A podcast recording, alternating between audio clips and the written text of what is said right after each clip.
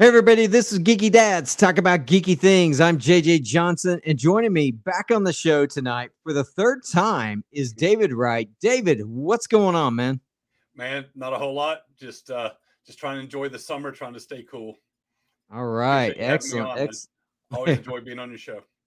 Appreciate it, man. I, I, I enjoy having you. You're you're always a fun guest to have on. You have a wealth of knowledge, whether it's comic books, Tolkien, and even what we're going to talk about here tonight, which is your book, the first book in your series, which is the Galahad's Doom series. Book one is My Brother's Keeper. I have read this and I'm really excited about talking to you about this because I think you're doing some incredible things in this book in fantasy. Thanks, man. I appreciate that. Appreciate it. All right, everybody. For those of you that are listening, this is going to be episode 47. I'm also going to say that this is going to be sort of the the last show before we take a short break. We try to take a short break uh, about every 20 25 episodes. And so we're going to take most of August off and then we'll come back at the end of August, early September. And uh, I have a lot of guests lined up, everybody, uh, going into the Christmas season. Uh, so we're going to continue rocking this, but you know, your host does needs a break from time to time. Plus, I got some traveling coming up. I'm heading to Realm Makers next week. Uh, actually, yeah, actually, by the time this ep airs, which would be the week after Realm Makers, I would have already seen a lot of people. Uh, but I do have some other book signings and things like that that I'm going to be taking part in and traveling to. So I'm going to be on the road a little bit, and I just not going to have a lot of time to record. So this will be episode 47. This will be the last show for about probably a five weeks and then we'll come back. So, all right, David, man, uh, let's talk about your book, My Brother's Keeper, which is book one in your series, Galahad's Doom. That's the name of the series, right? Yeah, Galahad's Doom. That's right. All right, so you're doing some cool things. I mean, this book is it's a lot. It's some sword and sorcery a little bit. Um, honestly, if it, I'm just gonna throw this out there, somebody I, I think this has a little bit of the the lit RPG feel to it. I think you could really market it to that. Um, there's a little bit of hint of you know some Narnia, some Tolkien, some Dragonlance. Um, you have everything in this book, man. You got elves, you got dwarves, you have the politics, you have knights, you have devotion to religion, you have even the propaganda that is spread among people and the people who buy into these propaganda ideas. You even have a hint of dystopia.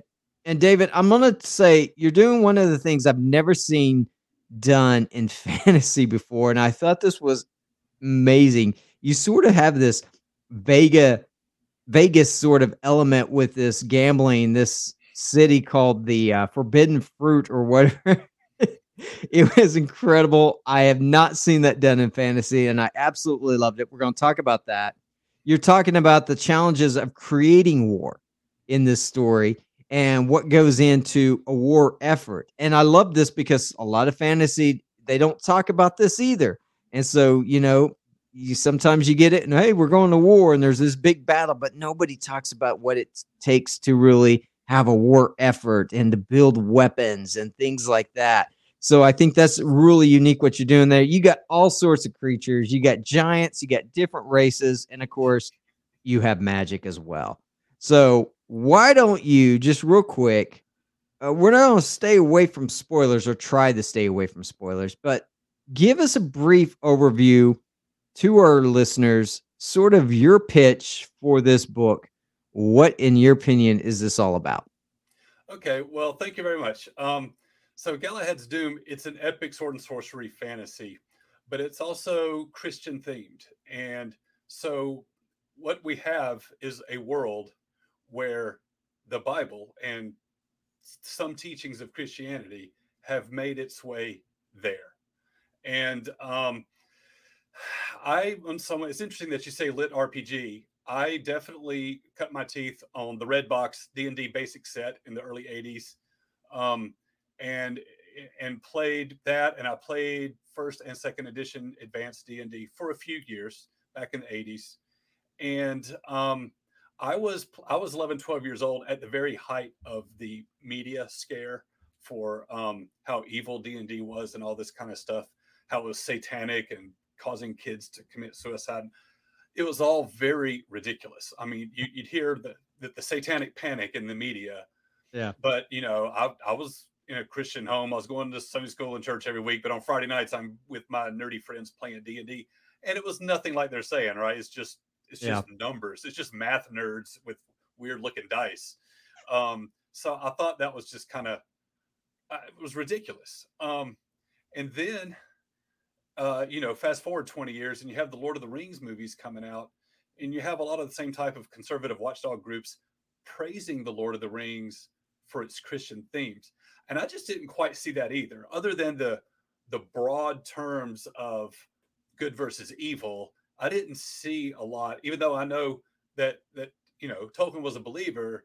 I didn't, I didn't see that in Lord of the Rings so much. Um, and I, I, basically I didn't see the devil in D and D, and I didn't see Jesus in Lord of the Rings, but it was fascinating to me that there was this space for uh, where in fantasy the thoughts and the conversation quickly turns to religion or spiritual beliefs, and there are a lot of conservative groups that are against fantasy or anything with an element of magic in it for that very reason, and I just felt like that was worth exploring.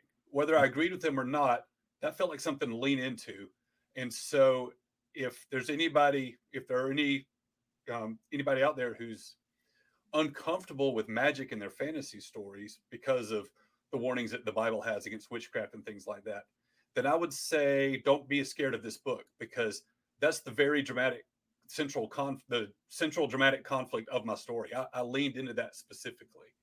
So uh, I guess I'm giving you a long answer, but the, the short pitch for this is imagine a world, a fantasy world with magic, but you know, you have the Bible in it, and like magic is real, and you really got to like reckon, you know, deal with this. Where are the conflicts that arise?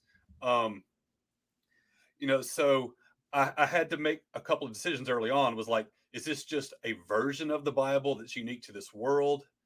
you know, because the Bible, you know, mentions real world places like Israel and Egypt and whatever else.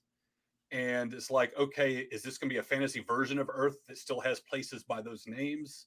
Or is this just a different book that we're using as a stand in for the Bible? I didn't want to do any of that. So I came up with a backstory that basically brought the Bible from the world of Adam, from our world, into this world. Mm-hmm. And um, we pick up the story a couple of hundred years later. So we see where this new religion, and by the way, it was Sir Galahad who who brought this these teachings and brought this book of scripture to this world. And so it was a case of um, his teachings, you know, spread and took root, and now there there are people that believe in the way, and that, of course, there's others that do not. And so I wanted this to be an exploration of a fantasy world that actually had Christianity in it and put our hero in a spot where he has to make a choice between serving the state by serving church or state, you know, his yeah. God or his king. So there you go. Yeah, you know, when I first read this, um, I go to that part where they were talking about the world of Adam. And I I I, I had a theory. I was like, okay, is this sort of like the Terry Brooks type model, where it's a, uh, you know, the Sword Shannara, where it's set in a futuristic type of Earth. Like, you know, Terry Brooks later, I met him a couple years ago at Realm Makers, and I asked him this. I was like, so did you know that, you know, Shannara was going to be a post apocalyptic world of our Earth? And, you know, he said in his mind, he always looked at it that way. So I was like, okay, is this a futuristic version? And then I started thinking, okay, no, this is sort of like almost like a C.S. Lewis out of the silent planet where somebody comes to a new world and brings the Bible, but you never call it the Bible, but you're quoting scripture in this in this throughout the story. So I thought you did this in a very genius way. And in my opinion, I think you've set yourself up for a good, possibly science fiction type story or some sort of story where you can, it's Galahad's type of, uh, you know his book you know where he's bringing this this story but you know that's just me putting something you probably already are, are working on that but that's just me throwing an idea out there that i thought like that'd be a cool story too because then you could set up another trilogy for that. So all right. Now you talked a little bit about some of your influences. Obviously you played d&d it, you, you're a big dragonlance guy. Um, big tracy yeah. hickman and uh, is it tracy hickman and margaret weis that's right yeah okay yeah, so so uh, dragons of autumn twilight came out in 1984 i was 13 years old and at, at probably at the very height of my d&d playing so when autumn twilight came out i ate it up uh, i loved it um, I knew immediately, I knew then in 1984 that I wanted to write a fantasy novel one day. Um, yeah. I, that was just always in the back of my mind as kind of a life goal.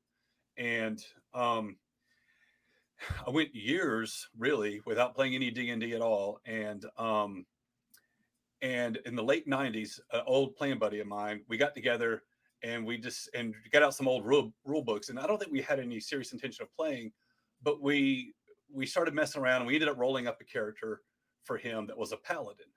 So he'd always played fighters, which I found to be the most boring class, like just a fighter. At this time, he was willing to be a paladin, and I thought that was more interesting. And basically, uh, we had so I pulled out the like the old campaign world setting and and put this new character in it. And then you know the the Lord of the Rings movies came out, and I started thinking about this theme of you know or this this this idea of why some groups have a problem with stories with magical elements in it. You know, it's my Christian faith is not threatened by stories like that. You know, why should we be scared of stories like? Basically, I wanted to prove that the D and D is not inherently automatically evil, and, and that there is room for good stories or you know, godly stories within this genre. It's just a matter of you know the creator's choice. So um, suddenly, I knew what my conflict was going to be, and I realized I had a character on my hands, and I already had a setting. So I had I had I had characters, setting, and theme. All I needed was a plot. So I uh, around the year 2000 or so, I started just spending my time thinking of the story, thinking of set pieces, and uh, it was all just a mental exercise for a long time. And then uh, around 2006 or so, a good friend of mine um, got into indie publishing, and I and I realized that there was an outlet for me, and that if I just wrote it, you know, people would get to read it, and that was all the encouragement I needed. And and I, I really just kind of hit the ground running there. 2007 or so is when I started writing, but that had been after about 10 years of development without any real plan of doing anything with it. But I had been spending a long time developing those ideas. Okay, now let's dive into some of these characters real quick because obviously the two main characters are Galen and Lucas, and they're the brothers. Yep. But then you have the mentor character, which is Elias. Hmm. Um, then you have the uh the love interest. Is it Ariana? Is that how you say it? Yeah. Okay. And then there's there's Glamis, who is sort of like um working behind the scenes of the king, I guess is, is one way to put. You have this elderly couple Abram and Sari, which remind me of Abraham and Sarah, obviously. Uh, a character named Dark Swift, which is this elf that is is that how you say it, Dark Swift? Yep. Okay, just incredible. We're going to talk about Dark Swift here in a minute. Good. And then he's just this this elf that's just like a ninja almost. Yes. Um, a bard is is it Orion? Uh, Orion. Orion. Okay, so Orion's the bard. These two princes, uh, Branwen, who is the prince of the elves, hmm.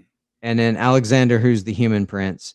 Hmm. Um, but really, ultimately, this story is Galen and Lucas's stories. Mm-hmm. All right, these are two brothers that do not feel worthy in their own different ways. Uh, Galen, um, his father passed away. He was a great knight.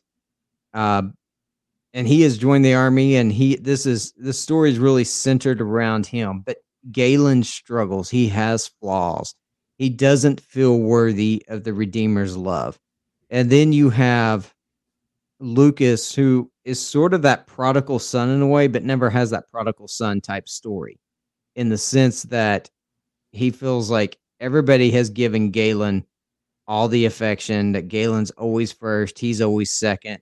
He tries to join the army, he's rejected. He becomes a thief, he becomes homeless, a beggar, and he ends up joining the opposing country's army. Okay. But really, here's here's what I'm getting at because you have, and there's a lot more characters in this story, folks. You have dwarves, you have elves, you have giants for crying out loud. But other than Galen and Lucas, who was one of the characters that you enjoyed writing the most? Because, like, you know, as a writer, there are times where I get to a scene, I'm like, oh man, so and so is going to be in this scene. And why I love writing Iggy, there's just times I enjoy being in another character or just writing a scene with another character. And I look forward to this scene. So, what are some of your favorite characters that you enjoyed writing and why? Uh, my number one easy answer to that is Orion. He's the bard character. Um, I just really enjoy him. I think he's he's someone who he's he's always got a smile on his face. Uh, you never quite know what he's up to. He's a little bit of an uh, of uh, of an unreliable narrator. You, you know, um, he's uh, he also seems to know everybody wherever he goes. Yeah. And um, but also has kind of at least a feigned nonchalance, as if he's making it up all along. You're not quite sure if that's true or not. Uh, I just I just find him a lot of fun. So uh, Orion Orion's my guy. Uh, my second choice is Dark Swift because I just think he's I think he's just cool. I think he's bad to the bone. All right. Well, let's talk about two of my favorite characters. Okay. Uh, my favorite characters, other than Lucas and Galen, I thought I thought with you the story arc you had with Lucas and Galen were absolutely phenomenal. But sometimes the it's sometimes it's these uh, side characters that that get lost in the mix. And I absolutely I love Dark Swift and I love Elias. Um Elias is sort of that that mentor. All right. And what I think you're doing here is you're doing um one of the things I liked about Elias is that you know sometimes we get and I think Hollywood does a bad job of this and I don't know how to say this without making people mad. but um I I don't think there's any any, you know, people know that I did not like The Last Jedi because I wanted Legends Luke and what we got was washed up Luke. And that's my opinion. A lot of people disagree and they love The Last Jedi and you know that that that's fine. But what I like about this is you didn't give us a older type of mentor who was washed up and grumpy. Sure, he's a little thicker thicker around the waist. You even say that in there. but this guy still is a leader. He still gets out there and he's the first to charge in. He's the first to lead. Yes, he may be getting a step slower here and there, but he's a great mentor character in that sense. But his mentoring of Galen because Galen is sent to him to learn what it means to be a leader in the army. But more importantly, it's his faith in the Redeemer, his faith in God that just stands out. And you you're doing a lot of medieval fantasy type things here. But I liked Elias because you just didn't give us a larger than life hero mentor that can just do everything. You gave us a mentor that yeah, he has his flaws. And his flaws is, yeah, he's getting older. And you did it very subtly in hinting at that. And I absolutely love that. So, talk about Elias. What was some of your inspiration for Elias? And then we'll get on the Dark Swift here in a second. Okay. Well, obviously, yes, what I wanted for Elias was to be a voice for the Redeemer. Okay. So, um like you say I, I never call the bible the bible I, I, never call jesus jesus it's like this world developed its own nomenclature in the way it the way it taught the, the scripture and the way the word was spread I also wanted to you know not be so on the nose give it um I, think by avoiding those names i mean i'm not hiding it no one's i'm not tricking i'm not fooling anybody yeah. we know what we're talking about but it also you know if for someone who's not a believer is going to read this book i wanted this book to be you know a little accessible to them so um, the idea though is that I wanted different characters to present different viewpoints, different perspectives. And Galen is someone who's who's kind of lost spiritually, doesn't know which way he wants to go, and he's got a lot of conflicting thoughts.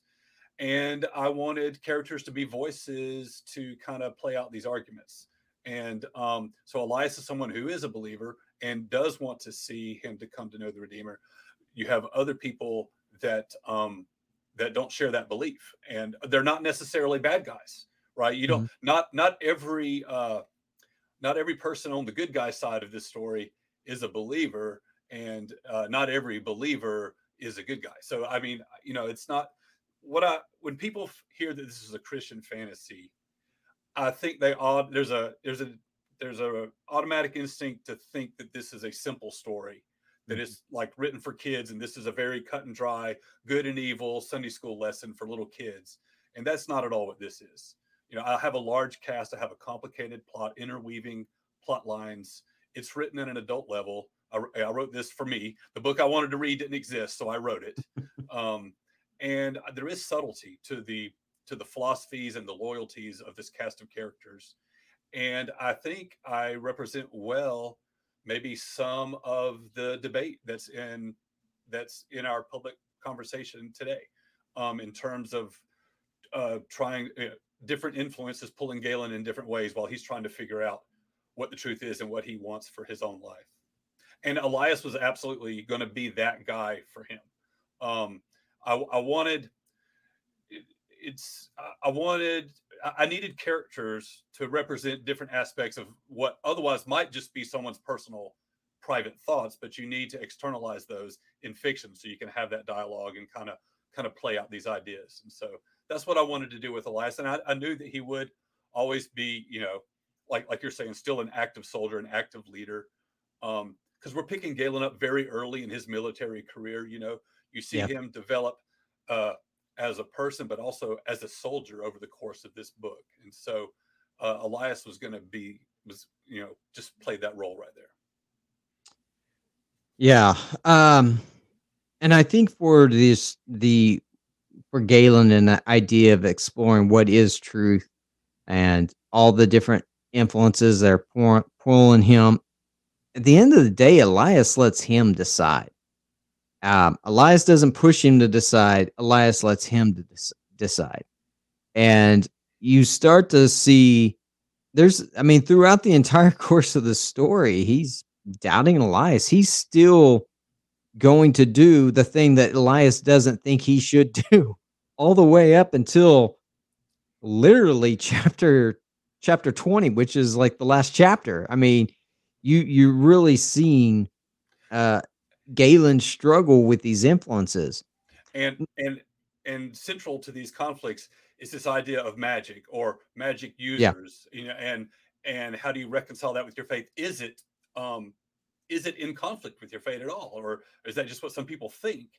And um and you know, uh so I've had non-believers, non-Christians who've read my books and they've enjoyed them. So I, I feel like I've succeeded in writing this for everybody. This and the reason they were able to enjoy them is because uh, I'm not preachy in the sense that I'm using my power as the author to declare to the reader this is what's right, and if you believe anything else, you're wrong. I don't do that. Uh, I, I'm I don't so much answer questions as I just have a bunch of people asking different questions, and the question is asked, and, and it's just kind of left to the character to navigate through it and I and uh, I know I did that on purpose, and um, and from the feedback I've gotten, I have to think that I succeeded at least to some degree. So, yeah, I, I absolutely agree. I think you have succeeded in that. You know, I always felt sorry for Lucas because Lucas is on a dark path. Now, okay, let me let me stop you right there. Go ahead. I I enjoyed writing Lucas for sadistic reasons. okay, so let me ask you a question. Are you familiar with the X Files? I am very, very familiar with the X Files. We're gonna have to do a show on it sometime, me and uh, you. Hey, I'm your guy. Okay, I have all the X Files. In fact, I just completed a total rewatch with my son, so we could see them all. One of my favorite, probably my favorite supporting character in the X Files is Krycek. I love Krycek, and the reason why I love Krycek is because bad stuff happens to him all the time, right? Like I, like what comes to mind is I don't some random episode. Krycek and Mulder are in the car having a dialogue scene, and in most cases, the dialogue would end and maybe Krycek gets out of the car and leaves. But in this case, Mulder just punches him in the face, and that's how the scene ends, right? So it's like whatever happens, something bad is going to happen to this guy. Sometimes he gets his arm sawed off in Russia for the black oil or something. I don't know. So I took that Krycek approach to Lucas. I decided he was my Krycek, and whatever scene he was in was going to end with him getting beat up in some way. Every scene he was going to be taking a loss. Uh, so I, I, definitely was channeling Krycek in the X Files when I was thinking of that. Nice, nice, and and that is true because I just keep thinking as I read this, I was like, man, how much more pitiful can this guy's life get? yeah, um, and then interesting. Go ahead. Right there, when I get to the end, and I'm thinking, oh, there's a moment of hope, and then you just, I mean, folks, this character starts out as a beggar, all right, homeless, and it just goes downhill from there. And you think, I mean, you're not starting this guy at the top of some nobleman's son or anything. You're starting him at the bottom, and it just gets worse and worse and worse. And then right there, when you have that moment of hope, you realize it it's not possible. And I'm not giving a spoiler there, folks. I mean, you have to read this to understand. All right, let's get on the Dark Swift. Now, I like Dark Swift for a number of reasons. Dark Swift is that character that he's just he just shows up and kicks butt. He he is an elf, a little darker skinned elf, and he um he just he he shows up and he's he's protecting people. So you have sort of this, you know, dystopian type thread in a medieval world where the queen is starting to pretty much shut down people who are followers of the way.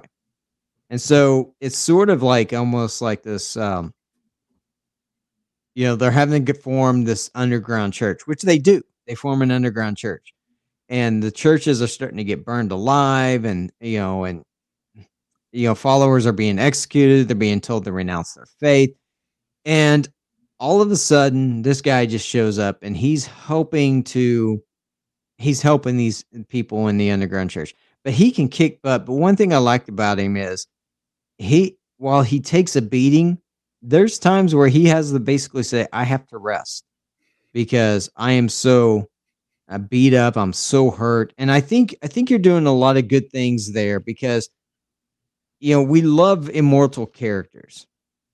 But we all love characters who also sort of take a beating and they're, you know, like nothing against Die Hard. I love, you know, but at the end of the day, you we don't ever see him take a break, you know, and and I love the movies but you know, it's kind of like you know this guy has to take that break because he's been beat up so bad, right. and so you know what is sort of your influence here with um with Dark Swift and what's going on, and and what made you kind of get to that point to where you're going to say, okay, this guy he can take a beating, he can kick butt, but he needs to rejuvenate himself in a way before he gets back into the fight. Well, my my my take on Dark Swift was really simple. Um, he he's he's and you said it earlier. He's a dark elf ninja. That that's the high concept. Dark elf ninja. How cool is that? That's all. That gives you all the imagery you need, and he's exactly as cool. He's as cool as you think that could possibly be. Um, uh, I um, I wrote with the intent of like, all right, I'm going to make this guy my my breakout star because of how good of a fighter he is. You know, so he's he, he's just acrobatic, swords flying around everywhere. He's spinning and kicking, and he's just like this awesome martial artist, uh, trained assassin, this trained killer. Uh, Dark Swift, of course, not his real name. He's got an elven name we can't pronounce, so you know this is the the name that the guild gave him, so that's what we go with. Um, I just wanted him to be a really good fighter, and he's lethal. He's very lethal, yet he's he's helping the followers but he's he doesn't seem to have any problem with killing a lot of people. So it's going to be interesting to follow his art over the course of the whole trilogy. Okay, he Like there's more to his story. He's he's never a major character, but but track him through the trilogy. Um, so I I wanted him to uh, I wanted him to be that guy in the shadows. Um, so this this city where Abram and Sari are, where the the queen is has uh, outlawed the way, and there's the underground uh, system, you know, to help save the believers in this city. The name of this city is Burn, uh, spelled with a Y. And I basically took the attitude of, okay, Burn is Gotham, and Dark Swift is Batman. Nice. So I wanted to, uh, that. I that that was kind of my mentality as I was writing the character. I was going for that kind of cool, uh, you know, dark Avenger in the city kind of vibe. But like Batman, you know, he's not super powered. He's just a dude, and so uh, yeah, he's going to take his lumps, and then he has to he has to take time to heal. Um, but really, I didn't give that a lot of thought, you know, because um, I never saw him as super powered, and of course he needed to rest and those and he, you see him resting at times when I needed him to have dialogue scenes with other characters anyway. So it just kind of that all just kind of flowed naturally for me. So nice, nice. I like that. And you know, I think uh, I think he makes a good action character uh, because of that. I think some of the one of the things that frustrates me about um, a lot of superhero movies at times is is they they just don't they just everything seems larger than life and nobody takes a lump and i think i think the avengers have done a good job of that at times but there's then other times where i'm just like okay this character would be totally worn down and i think the batman approach uh, is a genius approach to it I, I think that was a good way to go now you know you're doing a lot of good okay so can i jump back to lucas for a second can I yeah. back to lucas yeah let's go back to lucas for a second Okay, I just want to say that he really took me by surprise in this first book. Um, I never gave him a lot of thought in my pre-planning. He was always just going to be the bad guy, right? He was. You got a good brother and a bad brother, and they're going to fight. Um, yeah, spoiler alert. but uh, so and where um, I was going to pick up his story at, at his first appearance early in the book, it kept getting moved. It kept getting pushed, and we didn't see that until more like the middle of the book because I kept backing up where we pick up his story. Mm and so all the stuff where he's on the streets and all that kind of stuff i that came that those were late ideas those came later in the process and so um i, I all that worked out really well the whole idea of um him and galen uh, intersecting with each other early in the story that happened organically as i was just writing the two threads. I realized where this could go so i started angling toward it. It wasn't necessarily pre-planned but um, i think it worked for the structure of the story and um and uh the end result though at the end of writing this book was that lucas came across as a lot more of a sympathetic character than i ever really intended i mean he just came to he came to life during the writing process so he's one of those pleasant discoveries that you have as a writer where they all kind of take you by surprise sometimes so so uh, I, I really enjoyed the Lucas that I ended up with, and it was much uh, a much richer character than than what my poor planning had in store. yeah. Well, and I think sometimes the best characters and the best parts of a story are the ones, especially when we're struggling, is when the nat the the writing process just sort of takes it over and you sort of as a writer and you know this and i'll speak writer talk other people who aren't writers won't really get this but sometimes you just have to listen to the story. And those are the best in my opinion those are the best characters um, sometimes that come out because you know they're just a natural part of the process. Now one of the things i like about this book is while you're hitting a lot of the things that fantasy hits. You're also avoiding a lot of cliches at times too. And I think that's I think that's very good. And I I, I want to talk about the king for a moment. Okay. Because sometimes in fantasy you get the reluctant king.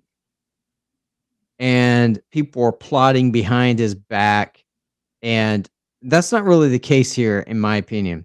I think the guy's just aloof. I think he's just completely out of touch. I think he's uninterested in what's going on. He doesn't believe it. He's not reluctant. He's just sort of, no, that can't. He's in denial.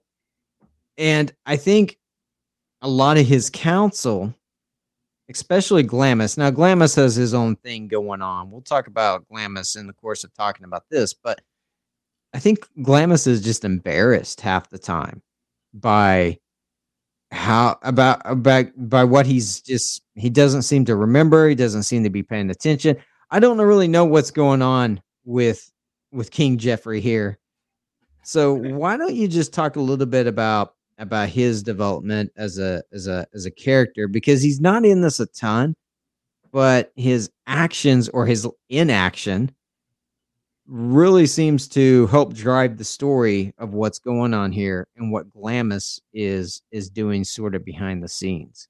Can you explain Glamis real quick for our listeners? How do you see Glamis? Okay, Glamis. I pronounce them Glamis, but that doesn't Glamis. mean I'm right. It doesn't mean I'm right. I just, you know, that's the nature of the written word. Uh, um, how, do, how do I see Glamis? Uh, Glamis or Glamis uh, is, um, let's see, how much do I want to give away? He's um, he is someone who has a long history with Orion and Dark Swift. By the way, uh, those three characters, Orion, Dark Swift, and Glamis, those were player characters in the early '80s in my old D and D campaign. So okay. those are my three legacy characters that I kind of imported and got to play with. So the, the fact that they have a shared history is referenced in the story, but that's kind of where yeah. it all comes from. Um, he's the he's a wizard. He's a sorcerer and because of the way, right, the teachings from the world of Adam brought to this world by Saint Galahad.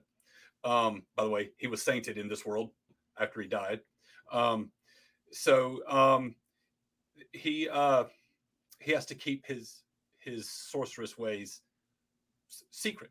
So he's yeah. working in the king's court. He's kind of the manipulator behind the throne. He's the spy master for the kingdom, and he's he's also answering to his wizard council and he's got a different allegiance and a different objective that the king is not aware of but because of the king's personality and because of glamis's agenda he's he at least tries to be the one controlling the, the governance and controlling the meetings and everything um, as far as Jeffrey himself uh, it's kind of funny i don't know how many of your listeners or your viewers are going to um, understand when i say this but uh, on video, you see I'm actually wearing a Brian Wilson uh, t-shirt. Uh, for those that are familiar with Brian Wilson's personality and his mental state and everything else, I wrote King Jeffrey as if he were Brian Wilson. Uh, that's I, you know, I just to kind of to you like you what a trick like a shorthand that I use for minor characters is not only do they have a role in the story and like a plot reason I need them there, but then to bring them to life, I like base it on a personality that I can reference, and that helps shape his his mannerisms, his little character business, and his and his speech patterns, all that kind of stuff. So he was uh, Brian Wilson, and it's great that you said that. Yes, he's aloof. It looks like he's clueless, but he might not be. He might hmm. actually be very sharp and aware of what's going on, but he just doesn't bother interacting very well with people around him. So um, uh, that's kind of what I went for there. Now I, I did uh, write him uh, as as rather a, a, weak ruler because I wanted to show Glamis's role of kind of how he's controlling things. But that doesn't necessarily mean that uh, it stays that way over the course of the mm. trilogy. So these are these are all characters that, you know, a lot of them, most of them, I would say, if not a complete arc, at least have some sort of change between the beginning of the story and the end. Nice. Now, all right, let's talk about your magic systems here. Okay. Um, because you know, I think it was Orion that was talking to Galen yes. at one point, mm-hmm. and he was explaining, you know, there are actually three, three or four different types of of magic. You know, there's there's natural magic. So go into detail about uh sort of how your magic works, uh, because Galen has this this feather uh, that's been given to him. That's not really. This happens very early in the, story, folks, like the first or second chapter. So this isn't really a spoiler. Uh, but there's some magic that's happening here, and talk about what you know your view of of how the magic system is is breaking down and how you use it to the rules of the magic system. If we want to get into the whole Brandon Sanderson debate about whether or not magic needs rules and things like that, but and how it's used to solve conflict. Uh, because I'm not seeing a lot of rules, but I am seeing magic viewed and and the attitude towards magic, which I think is a little different than than I've seen in fantasy before. Sometimes, you know, fantasy either magic's was like Lord of the Rings, like we don't understand how Gandalf does the magic.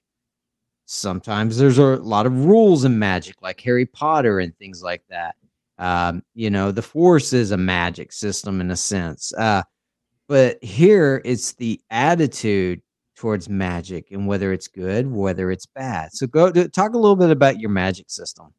Okay, let me see if I can do this. Um, so first of all, you know, I believe in the Word of God.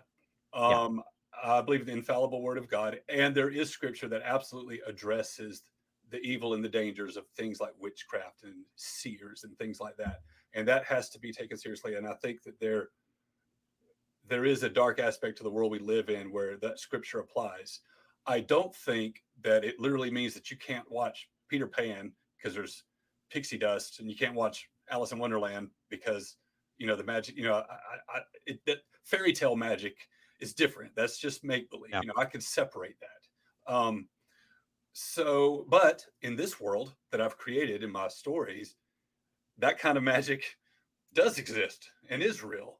So, um, and so, but I, you know, obviously, I want to I want to create room in my storytelling for magic to be used, respectful of the fact that the that the Bible's present in this world, but I, and I don't want to go against it. So I basically I needed a system where there was kind of a good side and a and a and an evil side and maybe a neutral side.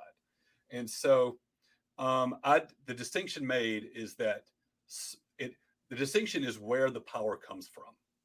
Okay, and so sorcery is you're you're you are um nego- the act of spell casting is actually an act of negotiation with dark powers in the pit and you are making a pact with them and that and they are temporarily granting you power in the moment and that's a debt that you'll have to pay later and then the other side of that is simply um is is simply what some people in this world call holy magic, but believers don't see it that way at all. Maybe it's miracle working, but there are supernatural powers that come from the creator and that the power is never given to the spellcaster, but rather is a conduit of the power from from above and they're just an instrument and that flows through them and that's kind of like the good side of magic so but then I also had this character this bard character who um, could weave magical effects into his music. And it's like, this guy's not evil. He's not necessarily a believer. How is this working? And so, just I feel like um, if the world was created by God with his power, then at least early in the existence of this world, there's going to be some of that residual power just around us and it's a case of can you tap into it eventually that that residual creative power dissipates and is gone same thing happened in the world of adam. In fact it was at the fall of camelot that the final act of magic was ever cast in the world of adam that sent galahad saved him from the fall of, Ca- of camelot. He just happened to have his bible with him and he ended up in this world. That's the backstory. Does not play into the plot of this book but that's kind of what i came up with to kind of you know get the bible here and why the name Galahad is relevant to the history of this world. But anyway, um, so those were the three sides. And then to have a musician be the one to explain it um, really brought it into focus for me because as he explains it to Galen, you know, what is music? Music is the artful manipulation of the air around us. Like the very air we breathe is the medium that music uses it's just a matter of do you have the tools and the skills to to create that music, and do you have the discipline to learn the music? Mm. And even um, something like sheet music, anybody in the world can look at a piece of sheet music and go, "That's sheet music," but you don't. It doesn't necessarily mean anything for you unless you're a musician and you know how to read it. So all that can apply to spells, spell books, magic, and um, and so you um, this residual creative energy that's kind of like the natural magic that's neither evil nor good. It's just kind of it's it's around us if you know how to tap into it. To me, it's just like being a musician. Anybody can be a musician, but you have to be willing and able to put in the discipline and the practice in the years to and some are natural at it some are better than others others have different limits to their talent and all that kind of stuff so anyway that's kind of how I, I, I structured it all all right let's look that makes perfect sense now these books are all in kindle unlimited is that correct yes they're in kindle and paperback yeah Okay. And they're available out there on Amazon. So we're going to link to those. Last question. Let's close with this. What do you hope readers take away from this story when they uh, when they leave it? Well, ultimately, this is um, an exploration of one's faith, and their themes have to do with duty, responsibility, um, salvation, temptation. Um, let me say this like I, I just finished the trilogy like the third book came out earlier this year. And i set up a challenge for myself with this first book by introducing such a large cast. Of course the challenge you set for yourself is can you do justice to all these characters? Or, or is can uh, do you have something for them to do that's worthwhile and interesting every single one of them for the entire series? And what kind of ending are you going to give them? And um, i absolutely i just have to say love the the way this whole series ends. I think every character got exactly the correct ending for that character, and um, and without being preachy and without using my author voice to force people to you know to you know understand that this is what I think is right. I was I, I think I've done a good job of showing the consequences of your choices and um and inc- um, while incorporating, uh, you know, my Christian belief, my Christian faith. There's a lot I want to say right here, but I, I have to I, I, have to watch the spoilers because a lot of the elements I'm thinking of are introduced in the second book and are resolved in the third book. Um, but it's um, all I can say is it's it's a story of two different brothers, and they each have a spiritual journey and there are different consequences based on the choices they make. And, and meanwhile, you have the stories fleshed out with a complete cast of characters that have different different ideas on what those choices should be. So um, I just um, I'm very pleased with it. You know, the first book honestly surpassed my expectations. My brother's keeper did, and it, it kind of made me nervous because it came out better, honestly, better than I expected. And I was, and I was like, oh no, what if now people expect too much from me? like, what if the story I have planned isn't going to live up to this first book? Uh, like, everybody's going to hate me. Um, but I can tell you that each book is better than the one before it. And I'm so thrilled with the ending.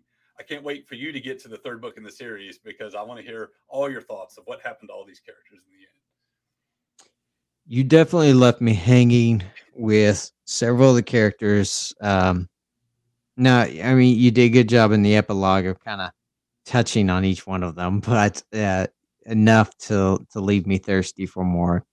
Uh, David, I think this is a great book. I think you're off to a great start with this, uh, folks. I'm going to leave the links in the show notes uh, for all this, and of course, we'll drop them into the Facebook group as well.